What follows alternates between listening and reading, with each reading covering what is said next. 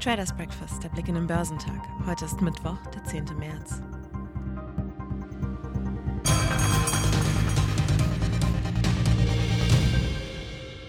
Dem Tech-Sektor hatten seit Mitte Februar die steigenden Renditen am Anleihemarkt besonders zugesetzt. Besonders die wachstumsträchtigen Tech-Werte leiden darunter, weil höhere Renditen die Finanzierung der Unternehmen verteuern und die Papiere dadurch an Attraktivität einbüßen. Bei Standardwerten, Zyklikern und Titeln der Old Economy sehen Anleger im Zuge der Corona-Lockerung und der damit verbundenen Wirtschaftsbelebung hingegen Aufholpotenzial, weshalb sie zuletzt aus den Tech-Werten umgeschichtet hatten. Die asiatisch-pazifischen Märkte verloren am Mittwoch ihren frühen Schwung, nachdem Investoren über Nacht zu riskanten Anlagen zurückkehrten, in der Zuversicht, dass ein massives US-Konjunkturpaket bald verabschiedet wird. Der Nikkei gab frühe Gewinne auf und handelte nahezu unverändert. Der südkoreanische Kospi gab seine Gewinne von mehr als 1% nach der Markteröffnung zurück und handelte nahezu unverändert. In Australien konnte der S&P ASX 200 die frühen Gewinne nicht halten und fiel um 0,3 Prozent. Chinesische Festlandaktien legten zu.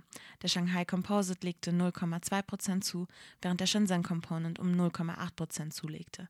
In Hongkong stieg der Hang Seng Index um 0,3 Prozent.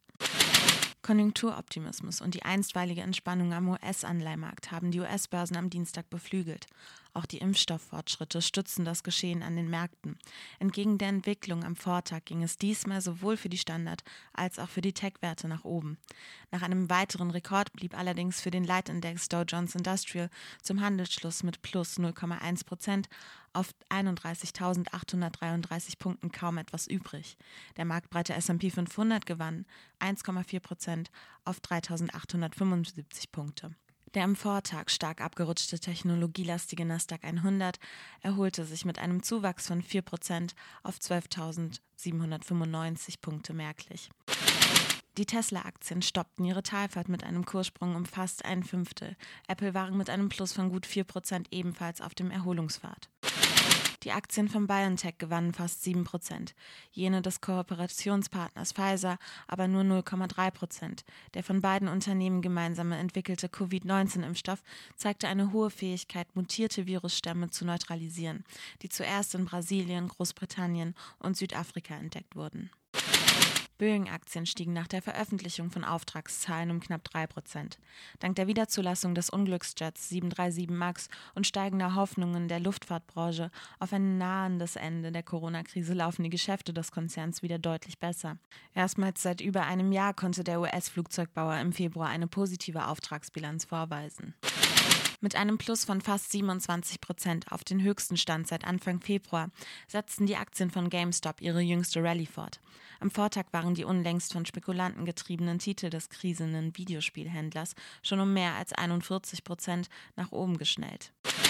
Der DAX hat am Dienstag mit 14.475 Punkten die nächste Bestmarke folgen lassen. Anders als noch zuletzt wurden nun die jüngst ins Stocken geratenen Corona-Gewinne-Aktien wieder zum Zugpferd. Am Vortag hatten eher zyklische Werte diese Rolle inne wegen der erwarteten Konjunkturerholung. Aus dem Handel ging der deutsche Leitindex mit einem Plus von 0,4 Prozent auf 14.438 Punkte.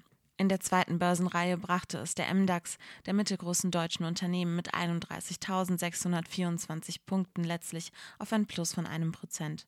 Laut Analyst Christian Henke vom Broker IG ist am Vortag der Knoten in den späten Handelsstunden geplatzt, als der DAX mit einer Rallye in die Rekordspur zurückkehrte. Eine Beruhigung auch an den Anleihmärkten mit nachlassenden Renditen brachte Entlastung. Gute Stimmung erzeugte am Dienstag auch eine kräftige Erholung an der technologielasten New Yorker Nasdaq-Börse. Die nach starkem Lauf in den vergangenen Tagen abgestraften Aktien des Energiekonzerns RWE, des Chipherstellers Infineon oder des Essenslieferdienstes Delivery Hero erholten sich im DAX zwischen 2,3 und 4,6 Prozent. Auch in der zweiten Börsenreihe eroberten Corona-Krisengewinner die Spitzenränge. Aktien von TeamViewer und HelloFresh zogen im MDAX jeweils um mehr als 4% an, jene von Home24 im SDAX sogar um 13%. Ansonsten standen am Dienstag die Geschäftszahlen etlicher Unternehmen im Fokus. Im Autosektor dämpfte Continental etwas die zuletzt prächtige Stimmung.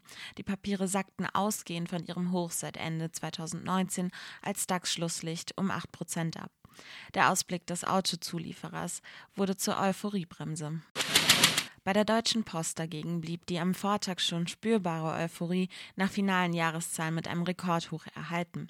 Der Logistikkonzern hob bei der Bilanzvorlage die Ziele für 2021 erneut an, da er wegen eines weiter wachsenden Onlinehandels mit einem anhaltenden Paketboom rechnet. Die Anteilsscheine gewannen knapp drei Prozent an Wert hinzu. Im MDAX enttäuschte Fuchs Petroleum mit dem Energieausblick, was der Aktie des Schmierstoffherstellers als Indexschlusslicht einen Kursrutsch um 5,5 Prozent einbrockte. Mit einem Tief seit Ende September setzten die Anteilsscheine ihren jüngsten Abwärtstrend fort.